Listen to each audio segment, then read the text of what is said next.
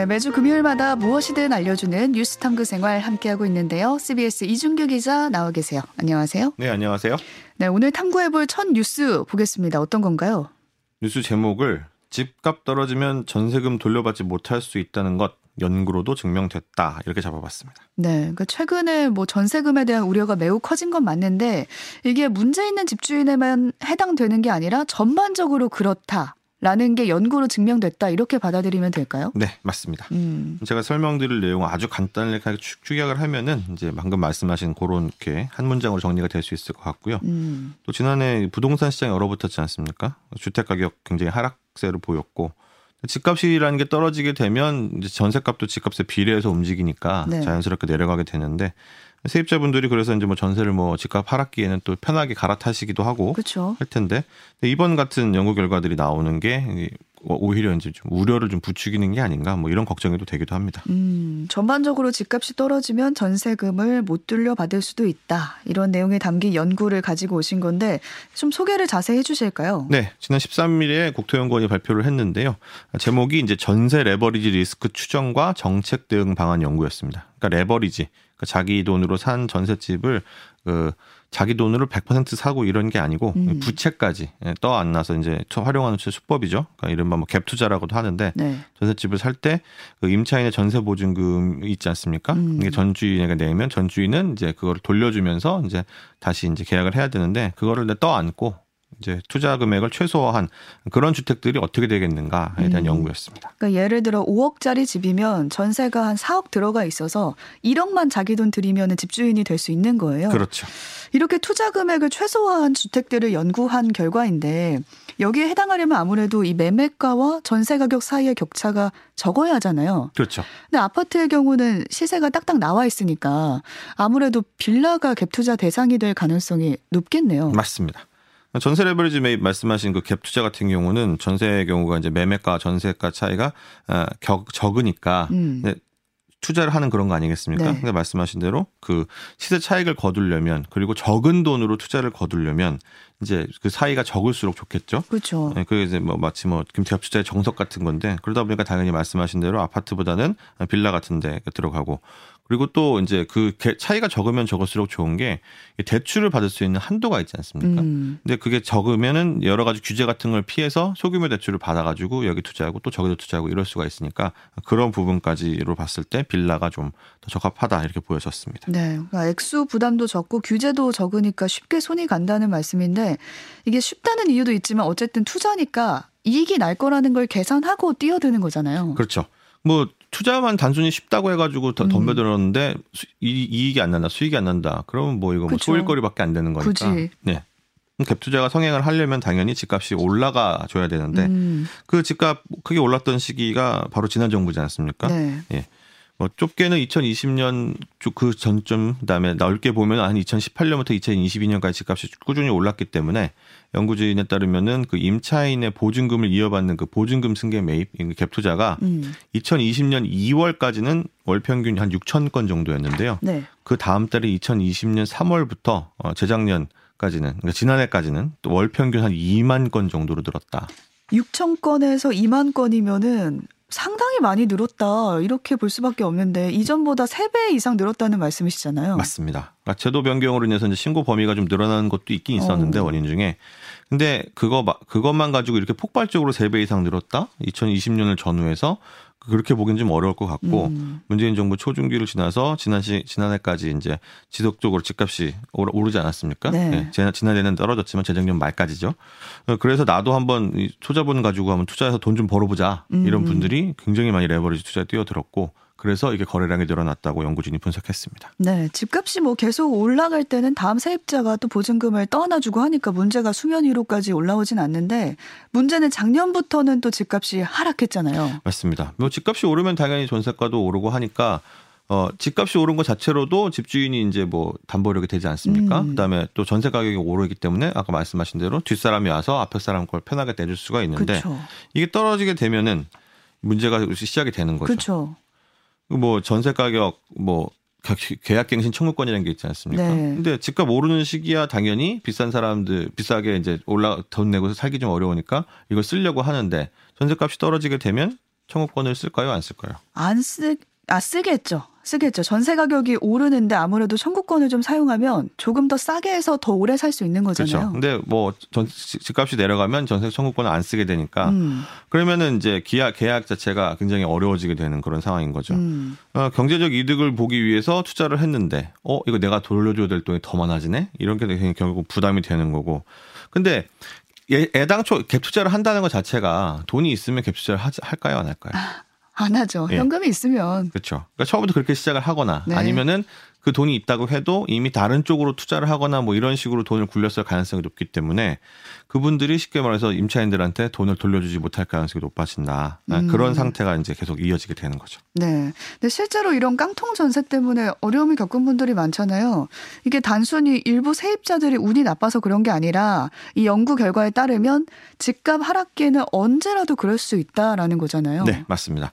아파트 같은 경우는 이제 매매가 전세가 아까 말씀하신 대로 이제 시세가 정해져 있잖아요. 음. 근데 빌라는 시세가 좀 상대적으로 들쭉날쭉한 데다가 특히 새로 지어진 신축 빌라 같은 경우는 이 비교할 시세가 없지 않습니까? 그렇죠. 예. 이게 뭐 그 동네에 있는 다른 비슷한 규모의 빌라라고 해도 지어진 시기가 다르고 그다음에 신축이니까 또 프리미엄이 있고 음. 또 어떻게 지어졌느냐에 따라서 막그 집값 산정하는 방식이 다르기 때문에 그래서 이런 빌라들 그 그다음에 신축 빌라들을 겨냥한 어뭐 빌라왕 사기 사건 이런 것들이 다 이런 빌라들 향해 많이 있었고요. 음. 또뭐 깡통 전세 사태도 결국은 뭐 이런 데서 나온 게 아닌가 뭐 이렇게 보여집니다. 네. 뭐 수치로 좀 자세히 살펴볼게요. 연구 결과로 나온 수치는 어느 정도였나요? 그 계약 갱신 청구권 사용 없이 그러니까 임차인이 강제로 계약을 연장하겠습니다. 뭐 이런 상황이 아닐 경우를 가정을 했을 때 그리고 2021년 주택 가격을 기준으로 이제 했을 때 주택 매매 가격이 한 20% 정도 하락했다고 하면은 2024년이 가장 위험하다고 하고요. 음. 그 보증금 미반환 위험이 이제 가장 어- 높을 것 같은 그 달이 또 7월이라고 하는데 그때 전체 갭 투자한 주택 중에서 한 40% 정도가 보증금을 제대로 돌려주지 못할 수 있다 이렇게 추산이 됐습니다. 그 아까 예로 다시 한번 생각해 보면 갭 투자한 5억짜리 집이 3억 선으로 떨어져 버린 거예요. 그럼 집주인이 보증금을 되돌려 줄 수 없게 되는데 갭 투자 주택 중에 이런 주택이 한 40%가 된다는 거죠. 네, 이게 위- 위험해지는 거죠. 아, 그러니까 이게 뭐 갱신 청구권 사용한다고 하면은 음. 그 위험률이 1%까지 낮아진다고 하니까 이제 굉장히 뭐 어, 그러면 청, 청구권 사용하면은 문제가 없을 거 아니야 이렇게 생각할 수도 있는데 근데 아까 말씀드렸지 않습니까? 집값 하락기에는 갱신 청구를 아무도 사용하고 싶지 않죠. 그쵸. 왜냐하면 뭐 몇천만 원씩 많게는 뭐 억 단위로 전세값을 낮춰서 이사를 할 수가 있는데 음. 그렇게 되면은 이제 아까 말씀드린 그런 위험도가 상존하게 되는 거죠. 네. 그러니까 전세 가격을 시세에 맞게 좀 깎아달라고 하거나 그렇게 되는 상황이 되는 건데 이 40%를 가구수로 하면은 어느 정도나 되는 건가요? 아까 말씀드린 대로 2021년 기준으로 했을 때 현재 집값이 그때보다 전혀 떨어지지 않았다 이렇게 음. 가정을 하더라도 어, 집주인이 가진 현금성 금융자산 그 다음에 그 DSR이라고 하죠 그 대출 한도까지 고려한 다- 대출 가능성 그다음에 임대주택까지 모두 처분을 해야 하는 어떤 이런 전체를 다 처분을 했을 때 전세 보증금을 반환해 줄 수 있는 경우가 20만 9천 가구나 된다고 합니다. 그러니까 이걸 다 처분해야만 줄 수가 있는 거예요. 근데 네. 그걸 다 처분하더라도 처- 그 상태 가격이 유지가 됐더라도 돌려주지 못하는 가구가 한 5천 가구 된다고 합니다. 아, 자산을 다 팔아도 네. 돌려주지 못하는 보증금을 돌려줄 여력이 안 되는 가구가 5천 가구가 네, 된다고요? 이미 그렇게 있는 상태인데 네. 근데 우- 우려스러운 게 뭐냐면 그러니까 집값이 유지됐을 때 얘기고 떨어진다고 했을 경우에는 시뮬레이션이 15% 하락한다고 하면은 이게 만 가구로 늘어나게 되고요. 음. 27%까지 하락하게 되면 이게 13,000 가구까지 늘어, 늘어난다고 합니다.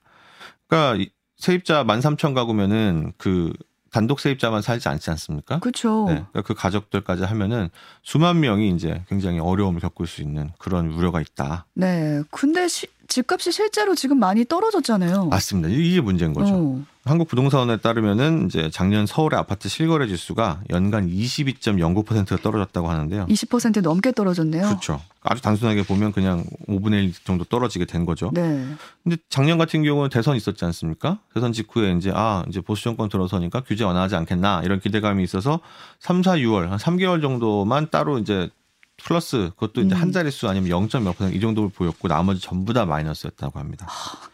그러니까 그리고 이제 이거를 2006년부터 처음 이 조사를 실시를 했는데 서울 아파트 실거래가 지수가 20% 넘게 떨어진 게 이번이 처음이고 그다음에 글로벌 외환위기 2008년도 있지 않았습니까? 그때보다도 두 배 이상 되는 하락폭이다 이렇게 나왔 나왔네요. 네, 그러니까 실제로 집값이 꽤 떨어지면서 지금 전세금이 위험해진 상황이다 이렇게 볼 수가 있는데 이런 상황에 대비해서 우리가 드는 게 주택 도시보증공사에서 하는 보증보험이잖아요. 네, 이 이거, 허그라고 네. 하는데 그 말씀하신 보증보험 가입하면은 집주인 전세금 보증금 안 돌려줘도 허그가 대신 이제 내주고 그다음에 나중에 집주인한테 다시 변제를 받는 그런 방식이거든요. 그렇죠. 대위 변제 얘기라고 하는데 음. 근데 문제는 이게 이미 굉장히 위험한 수준까지 올라와 있어요.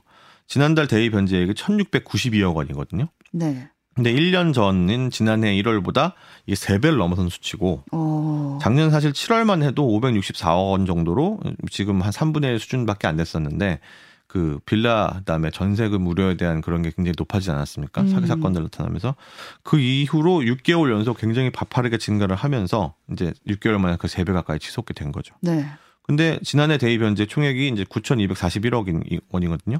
이게 2021년보다 83%나 높아지는 수치인데 근데 집주인한테 얼마 돌려받았나 작년에 네. 2,490억 원 돌려받았습니다. 그러니까 이 여기서만 손실이 한 매, 매, 작년 같은 경우에 한 6,700억 원 넘어섰다는 얘기거든요. 네. 허그라고 무조건 다 무한대로 보증해 줄 수 있는 거 아니잖아요. 그렇죠. 이게 주택 도시 기금법이 있는데요. 음. 자기 자본 60배까지만 보증을 발급할 수 있다. 근데 작년 12월에 이미 54.4배를 넘어섰습니다. 그러니까 60배까지 가능한데 그렇죠. 그래서 90%가 이미 찼기 때문에 이상 찼기 때문에 더 이상 어디까지 발급해 줄 수 있는가. 근데 음. 말씀드렸다시피 이미 굉장히 이게 수치가 높아져 있는 상황이잖아요.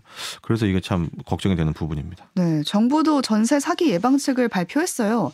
전세금 반환 보증의 전세가율을 100%에서 90%로 낮춰라라고 했는데 이건 효과가 없을까요? 일단 효과가 없지는 않을 것이다. 이게 음. 전문가들의 이제 공통된 의견인데요.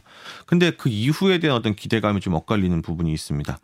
100%가 뭐가 문제냐면 전세가하고 집값이 뭐 똑같아서 뭐 전세가 뭐 들어올지 말지 막 고민하고 있는 사람들한테 집주인이나 아니면은 이제 집주인과 공무원 뭐, 뭐 공인중개사 이런 사람들이 음. 아, 여기 허그 보증보험 들어놨으니 돈을 들어놓으니까 전세금 떼릴 염려 없어요. 그냥 편하게 들어오세요. 아, 100% 보증돼요. 네. 그러니까 이제 자기 돈 한 푼도 안 들이고 집값하고 전세값을 같이 맞춰가지고 전세를 놔줘버리고 이런 식으로 집을 계속 늘리는 이런 임차인은 당연히 뭐 보증이 된다고 하니까 음. 들어가겠지만 그렇게 들어간 분들이 나중에 이제 위험해질 수 있는 그런 거죠. 그러니까 허그에서 100% 보증해 왔던 게 그동안 전세 사기의 도구로 활용됐다 이런 말씀이시죠. 맞습니다. 그래서 뭐 일각에서는 이거 낮춘 거 잘한 거다. 음. 90% 좋지만 효과도 높이려면 이거 80, 70으로 하면 그 20, 30%만큼 집주인들이 결국은 돈을 내야 되기 때문에 그런 식의 갭 투자 사기를 막을 수가 있지 않겠느냐. 어, 이런 얘기들이 나오기도 합니다. 네. 근데 이거를 만약 낮추면 안 되는 게 막상 전세 보증금을 보증 받아야 될 분들이 보증을 못 받을 수도 있는 거잖아요. 맞습니다. 이게 100%를 처음에 높였던 이유가 뭐냐. 이게 소액 조금 큰 돈 뭐 여유 있는 분들이면 모르겠는데 그렇지 않은 분들까지 우리가 보호, 를 해줘야 되지 않겠냐. 음. 그래서 이제 100%를 함으로써 그 거기서 생기는 어떤 뭐 경제적인 피해 이런 걸 예방하겠다 이게 만든 거였는데 근데 또 이게 사기의 도구로 사용이 되고 있잖아요. 네. 그래서 지금 상태에서는 이거를 섣부르게 더 낮추거나 한다기보다는 일단 90% 해놓고 좀 보자. 효과를 음. 보자. 그리고 나중에 괜찮아지게 되면 다시 100% 돌아가자. 이렇게 주장하는 분들도 있는데 네. 이 부분에 대해서 정부가 좀 약간 신중하게 음. 판단해야 되지 않나 생각이 됩니다. 네. 그러니까 너무 허그만 보증보험 그 허그에서 하는 보증보험만 믿을 것도 아니다라는 생각이 들고 2024년에 보증금을 제대로 돌려받지 못할 가능성 제일 높다고 하셨잖아요. 네. 더 확실한 그 대책이 그 전에 좀 나왔으면 좋겠습니다. 네. 부동산 얘기 여기까지 듣고요. 다음 주제 어떤 건가요? 또 오랜만에 경제부 기자답게 두 번째 주제도 경제 이슈를 들고 나왔는데요. 네. 뭐 항상 경제 주제 들고 나오면 좀 우울하죠. 훅 떨어진 취업자 증가폭, 일자리 한파 찾아오는 건가로 잡아봤습니다. 네, 이게 우울한 얘기이긴 하지만 그래도 증가폭이 떨어진 거면 취업자가 줄어든 건 아니고 증가폭이 둔화됐다 이런 거잖아요. 맞습니다. 이제 뭐 올해 들어서 첫 고용 지표가 이번에 나왔는데요. 1월 고용 동향이 이제 그제 나왔는데 뭐 다른 내용도 뭐 여러 개 있었지만 방금 말씀하신 그 부분 이제 증가 폭 음. 이게 이제 얼마만큼 되느냐 이게 관심의 어떤 부분이었거든요. 네. 네 41만 1000명이 증가를 했는데 취업자 증가폭이 작년 1년 전하고 항상 비교해 가지고 이제 증가하는 보는 거기 때문에 음. 그러니까 작년 1월보다 어 올해 1월이 그만큼 증가를 더 했다. 이렇게 보시면 될 것 같습니다. 네. 근데 증가라면은 어쨌든 마이너스가 아닌 거잖아요. 네. 이 정도면 괜찮은 거 아닌가요? 뭐 그렇게 볼 수도 있죠. 음. 이제 일단은 계속 코로나19 뭐 기저효과 때문에 여러 가지 올해 지표들은 작년보다 많이 떨어질 거다라고 하지만 어쨌든 어 아직까지는 뭐 마이너스는 아니네 뭐 이렇게 음. 생각할 수도 있는데 근데 문제는 이 추세입니다.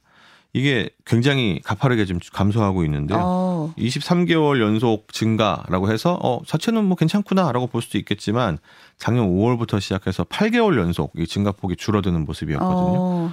어, 그리고 44만 40 1000명 같은 경우는 41만 1000명 같은 경우는 이제 2021년에 그 31만 4천 명 이후에 또 22개월 만에 최저 수치다. 이래 가지고 어, 그러면 더 내려갈 수 있는 건가? 음. 나중에 결국 마이너스로 갈 수 있는 건가? 이런 우려까지 나오는 거죠. 그러니까 추세를 보면 계속 감소 추세다 이렇게 보면 되겠네요. 네, 네. 근데 이번 상황을 조금 더 심각하게 봐야 되는 부분이 뭐냐? 어, 중과폭의 둔화뿐만이 아니라 그 내용적인 부분을 좀 살펴보면 그 우려가 커질 수가 있는 부분인데 내용이요. 네. 사실 1만 1000명 중에서 이제 97.3% 굉장히 다 대다수죠. 40만 명 이상이 60세 이상이었습니다. 아. 노인 일자리 같은 경우는 아시잖아요. 네. 이게 정년이 지난 분들이기 때문에 뭐 안정적이고 장기적으로 할 수 있는 이런 일들이라기보다는 일종의 또 정부의 직접 고용 정책과도 맞닿아 있는 그 영역이기 때문에 음. 사회 복지 정책 이런 쪽의 영역에 가까운 어, 그런 거라서 이게 정말 일자리가 늘어난 거냐 이렇게 음. 보기 좀 애매한 부분들이 그렇죠. 소일거리 할 수 있는 분야에만 늘어난 걸 수 있으니까. 네, 그렇죠. 그럼 고, 고령 일자리가 늘어났다 이 얘기는 뭐냐면 상대적으로 다른 연령대들은 좀 부실하지 않았겠습니까? 음. 특히 사회수 초년생들 많이 포진해 있는 뭐 10대 15세부터 이제 29세 구간 있는데 그 구간이 또 5만 1천 명이 줄어들었고요. 또 경제의 중심축이라고 할 수 있는 40대 구간 같은 경우도 6만 3천 명이 줄어들었습니다. 아. 예, 또이 개월 수도 살펴봤을 때 20대는 네. 3개월 연속, 40대는 또 7개월 연속 감소해서 아 이런 부분들은 좀 우려가 되겠구나 이렇게 보여집니다. 그러니까 사회 초년생이 일자리를 새로 구하기 정말 쉽지 않은 상황인 거고 또 한창 일을 많이 해야 하는 40대마저 지금 좋지 못한 상황이다. 이렇게 볼 수 있는데 상황이 좀 좋아 보이진 않네요, 확실히. 네, 맞습니다. 그리고 또 코로나19 팬데믹 때문에 일자리에 대한 인식이 좀 변하기는 했는데요. 음. 그러니까 예전에는 뭐 무조건 정규직, 무조건 안정적인 직업 이런 걸 선호했다고 하면은 코로나19 때는 어, 이 팬데믹 상황에 맞춰서 경제 상황이 급변하다 보니까 그럼 뭐 짧게 일하고 그때그때 필요한 돈 받자 이런 일자리 굉장히 음. 많이 늘어났지 않습니까? 네. 근데 그럼에도 불구하고 아직까지 무슨 일자리가 좋냐 뭐뭐 정규직이 좋으세요 비정규직이 좋으세요 하면 뭐 답을 답변은 다 정규직이라고 하시지 않겠습니까? 음. 또 취업 굉장히 또 소중하잖아요. 그렇죠. 또 사람마다 또 기준이 다를 수는 있겠지만 일반적으로 알바보다는 단기직, 단기직보다는 정규직이 좋다라는 인식은 아직까지 있죠. 네. 그래서 이제 근로 시간별로 또 살펴를 보니까 주 36시간 이상 이- 이상이라는 어, 장시간 근로 취업자가 이제 12만 8천 명 여긴 또 감소를 했고 음. 거꾸로 36시간 미만으로 일하는 근로자 수는 47만 명이 늘었습니다. 그러니까 저희가 방금 얘기한 거랑 반대되는 현상으로 가고 있는 거고 그다음에 실업자 수를 살펴보니까 102만 4천 명인데 이게 작년 1월보다는 11만 9천 명 줄어든 수치긴 한데 근데 이게 어쨌든 작년 1월 말 이후로 12개월 만에 다시 100만 명대로 올라섰거든요. 음. 두 자릿수였다가 네. 그러니까 이 부분까지도 좀 우려의 지점, 그러니까 여러 가지가 있는 거죠. 네. 그러니까 노동 시간이 긴 취업자는 줄어들었고 실업자도 다시 100만 명대로 늘어났다. 근데 이 원인이 뭔가요?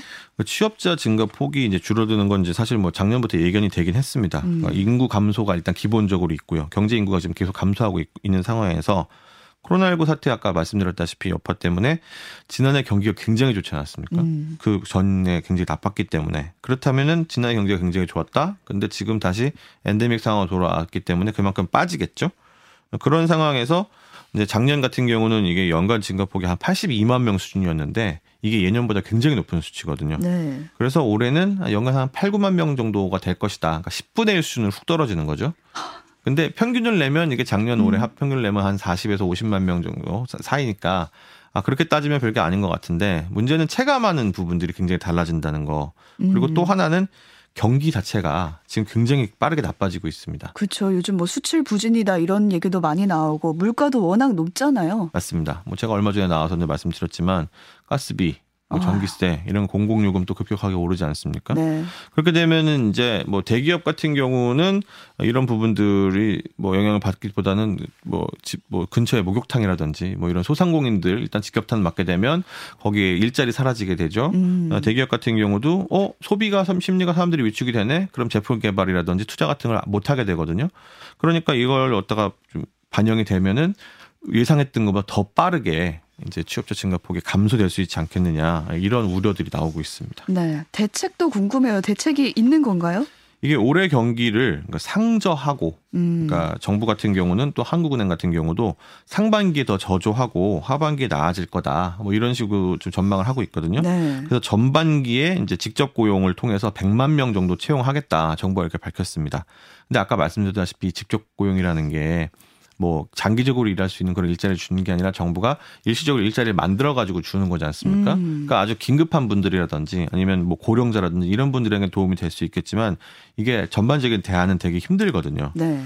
그래서 이제 기업들이 인센티브를 제- 주거나 뭐 세제 혜택을 주거나 이런 식으로 해서 일자리를 늘리게끔 해야 되지 않겠느냐 이런 얘기가 나오고 있는데 한국노동연구원 김유빈 선임연구위원한테 물어보니까 음. 직접 고용 정책이라는 거는 코로나19처럼 위기가 왔을 때 일시적으로 안정을 도모할 수는 있겠지만 결국 일자리 정책을 주도하는데 한계가 있지 않냐라고 하면서 제가 말씀드린 건 유인책을 써야 된다고 했는데 네. 문제는 그렇게 제- 도움을 준다고 했을 때 회사들이 아 좋다 이러면서 전부 다 일자리를 만들어낼 수 있을 것인가 사실 그것도 미지수거든요. 어떻게 될지 모르죠. 네. 네. 그래서 뭐 그런 효과들이 있을까 뭐 이런 걸 좀 지켜봐야 될 것 같습니다. 네, 경제 소식은 뭐 전해주실 때마다 중요하다고 느껴지면서도 참 마음이 답답해지는 그런 느낌입니다. 오늘 여기까지 듣겠습니다. 고맙습니다. 네 감사합니다.